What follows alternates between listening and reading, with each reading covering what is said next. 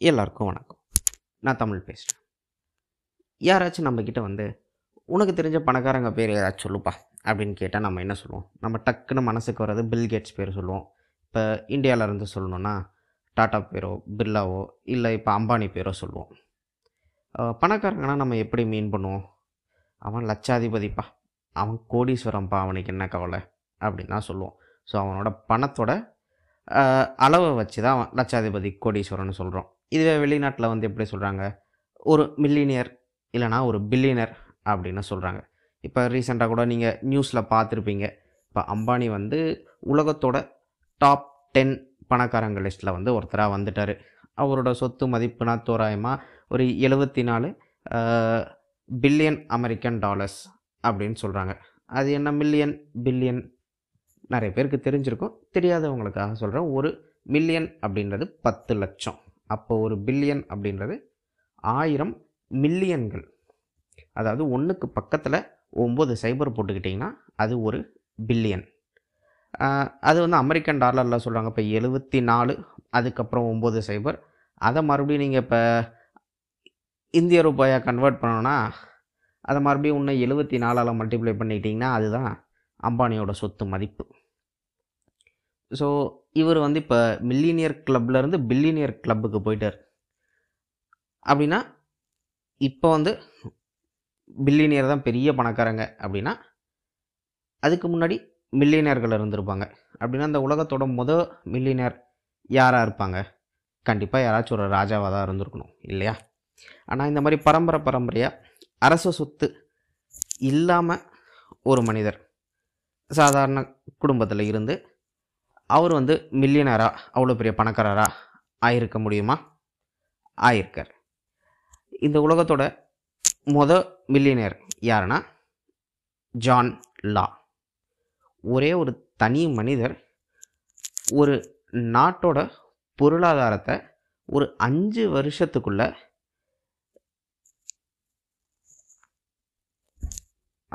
அதீதமான மாற்றத்தை ஏற்படுத்த முடியும் அப்படின்னு காமிச்சவர் வந்து ஜான்லா. இந்த அதீத மாற்றம் வந்து நல்ல மாற்றமா இல்லை மோசமான மாற்றமா அப்படின்றத வந்து பார்ப்போம் அதுக்கு முன்னாடி யார் இந்த ஜான்லா? ஜான்லா பிறந்தது வந்து ஸ்காட்லாண்டில். ஸ்காட்லாண்டில் வந்து ரொம்ப ஒன்றும் அரிஸ்டோக்ராட் அப்படின்னு அந்த காலத்தில் சொல்கிற மாதிரி ரொம்ப பணக்கார குடும்பமும் கிடையாது. அதே மாதிரி ரொம்ப ஏழ்மையான குடும்பமும் கிடையாது. அவர் பிறந்த டைம் வந்து இந்த பதினேழாம் லேட் செவன்டீன்த் செஞ்சுரியில் பதினேழாம் நூற்றாண்டனோட இறுதியில் பிறக்கிறாரு. அங்கேருந்து கொஞ்சம் அந்த பதினெட்டு இருபது வயசு வரும்போது அவரோட தந்தை இறந்து போகிறாரு அப்புறம் குடும்பத்தில் இருக்க சொத்தெல்லாம் பிரித்து கொடுக்குறாங்க. அவருக்கு வந்த பாக சொத்தை எடுத்துக்கிட்டு அங்கேருந்து இங்கிலாண்டுக்கு வராரு. இங்கிலாண்டில் வந்து எதுவும் பெருசாக வேலையெல்லாம் செய்யாமல் ஜாலியாக சூதாடுறாரு. கிளப்புக்கு போகிறாரு கேர்ள் ஃப்ரெண்டை கூட்டிகிட்டு ஊரெல்லாம் சுற்றுறாரு இருக்கிற பணம்லாம் கொஞ்சம் கொஞ்சமாக கரையுது. அப்புறம் ஒரு பொண்ணு கூட ஒரு சின்ன லவ் அஃபேர் ஆகி ஒரே பொண்ணை ரெண்டு பேர் லவ் பண்ணி இவரும் இன்னொருத்தரும் சண்டை போட்டுக்கிறாங்க. அந்த காலத்தில் இந்த நேருக்கு நேர் சண்டை போடுறது வந்து ஒரு ப்ரெஸ்டீஜ் இஷ்யூ நேருக்கு நேர் சண்டை போட்டு வீழ்த்திட்டா அந்த பொண்ணை கூட்டிகிட்டு போகலாம் அப்படின்ற மாதிரி நேருக்கு நேர் நின்று சண்டை போட்டு அவரை கொன்றுறார். அதனால் இவர் மேலே குழப்பலி விழுந்து இவருக்கு வந்து தண்டனை கொடுக்குற மாதிரி சூழ்நிலை வரும்போது இங்கிலாந்துல இருந்து தப்பிச்சு யூரோப்பில் இருக்க மற்ற நாட்டுக்கெல்லாம் ஓடுறாரு. இங்கேருந்து நெதர்லாண்டுக்கு போகிறாரு நெதர்லாண்டில் கொஞ்ச நாள் இருக்காரு. அப்புறம் அங்கேருந்து வெனிஸ்க்கு வராரு.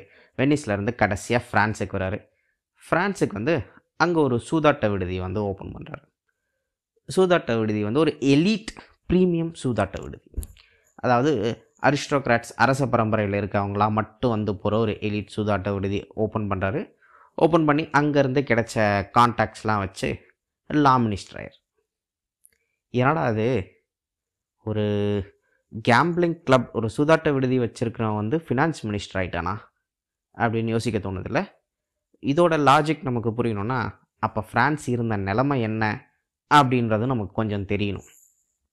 ஸோ இது நடந்தது வந்து ஆயிரத்தி எழுநூற்றி பதினஞ்சு அதாவது எயிட்டீன்த் செஞ்சுரி அந்த டைமில் பார்த்திங்கன்னா யூரோப்பில் இருக்கிற எல்லா நாடுகளும் வந்து நாடு பிடிக்க ஆசையில் வந்து ரொம்ப தீவிரமாக சுற்றிக்கிட்டு இருந்த டைம் அதனால் மற்ற யூரோப் எல்லா யூரோப்பிய நாடுகளும் மற்ற யூரோப்பிய நாடுகளோட ஒன்றோட ஒன்று நேரடியாகவோ மறைமுகமாகவோ ஏதோ ஒரு வகையில் சண்டை போட்டுக்கிட்டே இருந்திருக்காங்க.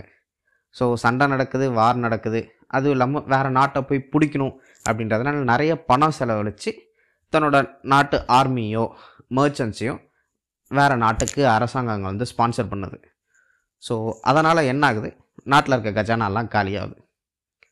அடுத்து அங்கே இருக்க ராஜாக்களும் ரொம்ப சொஃபஸ்டிகேட்டடாக இருக்காங்க. அதனால் நிறைய பணம் செலவாகுது. ஸோ என்ன ஆகுது ஆயிரத்தி எழுநூற்றி பதினஞ்சில் இந்த ஃப்ரான்ஸோட ராஜா கிங் லூயி த ஃபோர்டீன் அவர் இறக்குறாரு. இறக்கும்போது அந்த நாட்டுக்கு மேலே ரொம்ப அளவுக்கு அதிகமான கடன் சுமை இருக்குது சரி அடுத்து வர்ற ராஜா காப்பாற்றிடுவார் அப்படின்னு அடுத்த ராஜாவை திரும்பி பார்த்தோம்னா யார்? Louis king. King Louis fifteen Louis king fifteen ஆனால் அவருக்கு அஞ்சு வயசு தான் ஆகுது அவங்க அப்பா இறக்கும்போது. சரி ஒரு வயசுக்கு வர்ற வரைக்கும் வேறு யாரையாச்சும் ஒருத்தரை வச்சு இந்த நாட்டை ரன் பண்ணுவோம் அப்படின்னு Philip second the lord of Orleans அப்படின்னு ஒருத்தர் பிடிச்சி வச்சு எப்பா நீ தான் இந்த நாட்டை காப்பாற்றணும் எப்படியாச்சும் காப்பாற்று அப்படின்றாங்க. அவர் வந்து போய் இந்த ஃபினான்ஷியல் ஸ்டேட்மெண்ட்லாம் எடுத்து பார்த்தா வெறும் கடனாக இருக்குது சரி கடனை வந்து எப்படியாச்சும் வந்து குறைக்கணும்.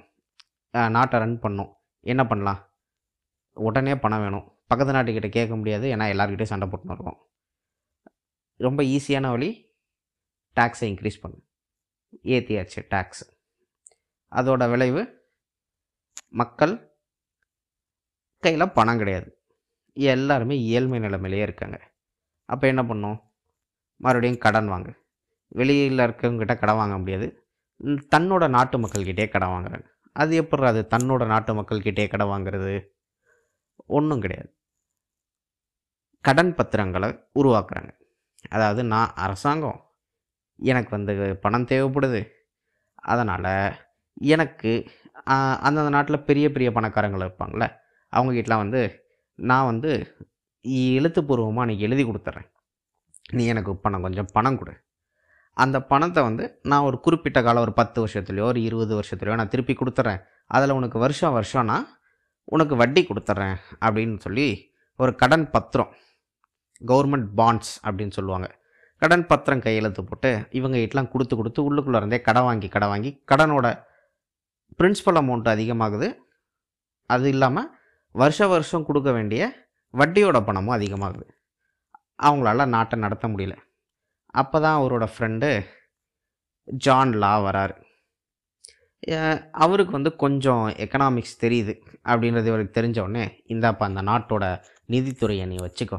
எப்படியாச்சும் நாட்டை காப்பாற்று அப்படின்னு கொடுத்துட்றாரு ஜான் லா கரெக்டாக ஒரு சில விஷயங்கள் செய்கிறார் அவர் அந்த நாட்டு மக்களை பார்க்குறாரு இந்த நாட்டில் நிறைய தப்பு பண்ணுறீங்கப்பா நாட்டு மக்கள் கையில் வந்து காசே இல்லை. அதிகமாக டேக்ஸ் போட்டிங்கன்னா அவன் கிட்ட கையில் காசே இருக்காது. இருக்கிற கொஞ்சம் காசுலேயும் பாதியை நீ வரின்னு எடுத்துக்கிற. அதனால் வரியை குறை அப்படின்னு ஃபஸ்ட்டு வரியை குறைக்கிறார் அப்புறம் ஒரு இடத்துலேருந்து இன்னொரு இடத்துக்கு போகும்போது நடுவில் வந்து சுங்க வரியெல்லாம் வாங்குற. டோல் பூத்லாம் வச்சுருக்க. ஒருத்தன் ஒரு இடத்துலேருந்து இன்னொரு இடத்துக்கு சுலபமாக போய் வியாபாரம் பண்ணால் தான் பணப்புழக்கம் நாட்டுக்குள்ளே வரும். அதனால் அதெல்லாம் எடுத்துருன்னு எடுத்துடுறார் அப்புறம் மக்கள் கையில் நிறைய பணத்தை கொடுக்கணும். மக்கள் பணத்தை செலவு பண்ணால் தான் பணப்புழக்கம் ஜாஸ்தியானால் தான் வறுமை குறையும் நாட்டோட பொருளாதாரம் உயரும். அதனால் பணத்தை கொடுக்கணும். ஆனால் அந்த காலத்தில் பணம் வந்து எப்படி இருந்துச்சுன்னா தங்கமாகவும் வெள்ளியாகவும் தான் இருந்துச்சு. நிறைய தங்கமும் வெள்ளியும் வந்து எடுத்துக்கிட்டு தெரிய முடியாது. சுலபமாக நிறைய பணத்தை அவங்க எடுத்துகிட்டு போகணும். அதுக்கு சுலபமான வழி என்னென்னா பேப்பர் மணி இப்போ நம்ம வச்சுருக்கிற அந்த காகித ரூபாய் நோட்டுக்கள் தான் பெஸ்ட்டு அதை நம்ம கொடுக்கலாம். அதுக்கு வந்து நான் ஒரு பேங்க் ஆரம்பிக்கிறேன். எனக்கு அது பர்மிஷன் கொடுங்கன்னு கவர்மெண்ட் கிட்ட வந்து பர்மிஷன் வாங்கி ஒரு பேங்க் ஆரம்பிக்கிறார் அந்த பேங்க்கோட பேர் வந்து பேங்க் ஜென்ரலே அப்படின்னு ஒன்று ஆரம்பித்து மக்கள்கிட்ட இருக்கிற தங்கத்தையும் வெள்ளியையும் வாங்கிட்டு அதுக்கு ஏற்ற மாதிரி ஒரு பேங்க் ரெசிப்ட் கொடுக்குறார். பேங்க் ரெசிப்ட் கொடுத்து இதை வந்து நீ பணமாக உபயோகப்படுத்திக்கலாம் போன்னு கொடுத்து அனுப்பிச்சிட்றாங்க. அது வந்து மற்ற மக்களும் ஒத்துக்கிட்டதுனால அது வந்து சர்க்குலேஷனில் வந்து ஓடுது. ஸோ பணம் வந்து கொஞ்சம் கொஞ்சமாக மக்கள் புழங்க ஆரம்பிக்கிறாங்க.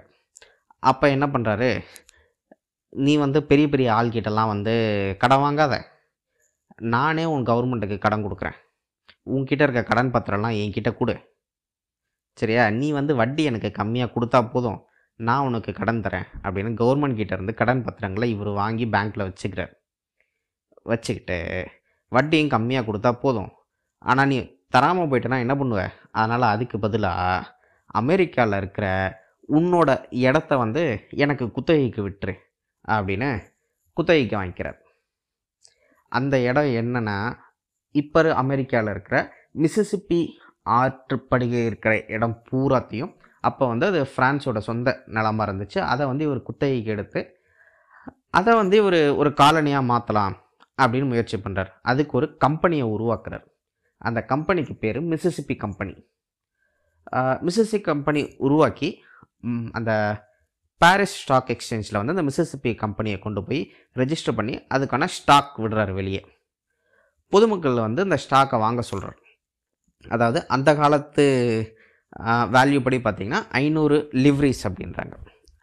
அந்த மாதிரி ஆயிரத்தி இரநூறு ஷேர்ஸ் விட்டு இதை வாங்க சொல்கிறார் என்ன சொல்லி இதை ப்ரொமோட் பண்ணுறாரு அப்படின்னா இந்த மிசிசிப்பி ஆற்றுப்படுகைகளில் வந்து நிறைய தங்கமும் ரொம்ப ரேரான மினரல்ஸ் நிறைய கிடைக்கும்.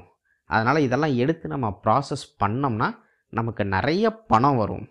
நிறைய பணம் வந்துச்சுன்னா இந்த கம்பெனி வந்து ரொம்ப பெரிய கம்பெனியாக வளரும்.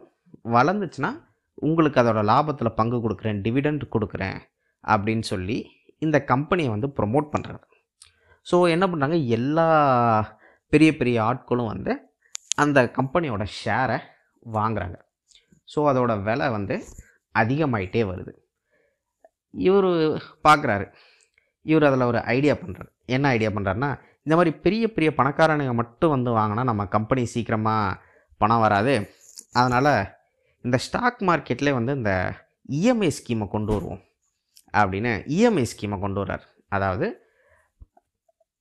நீ வந்து வெறும் ஆறில் ஒரு பாகம் பணத்தை மட்டும் இப்போ கட்டிடு மீதி பணத்தை வந்து ரெண்டு மாதத்துக்கு ஒரு தடவை பிட்டு விட்டால் இஎம்ஐயில் நீ கட்டி ஷேரை வாங்கிக்கோ அப்படின்னு கிரெடிட்டில் ஷேர் கொடுக்குறாரு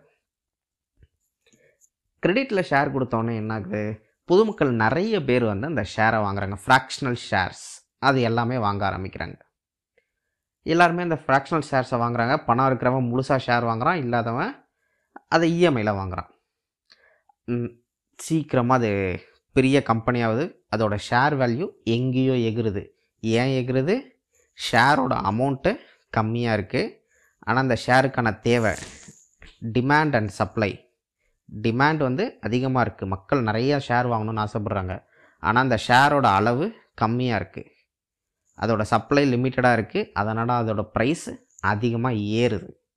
ஸோ இதை பார்க்கும்போது ஃப்ரான்ஸில் இருந்து இவர் இன்னொரு வேலை செய்கிறார் இந்த பேங்க்கை வந்து அரசுடைமையாக்கிறார்.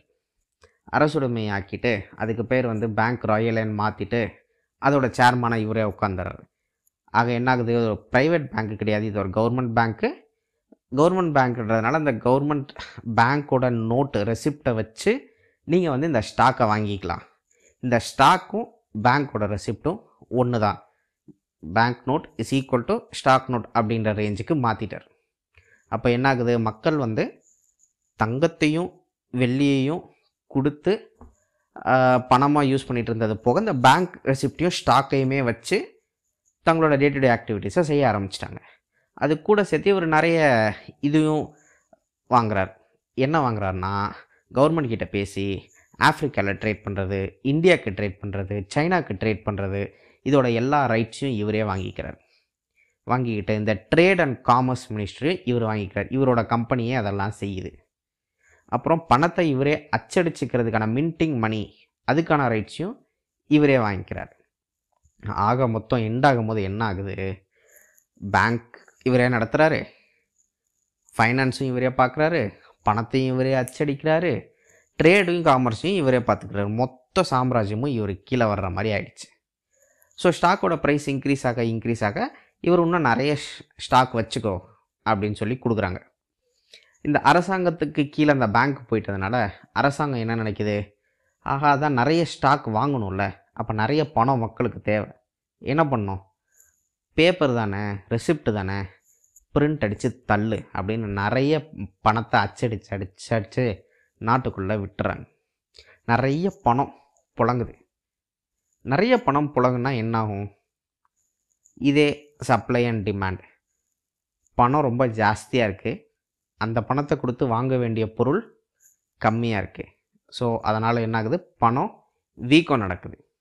அதாவது பத்து நாளைக்கு முன்னாடி நான் வந்து ஒரு பொருளை நூறுரூபாய்க்கு வாங்குறேன்னா அதே பொருளை ஒரு மாதம் கழித்து நான் நூற்றி இருபது ரூபா கொடுத்து வாங்க வேண்டிய நிலைமை வருது.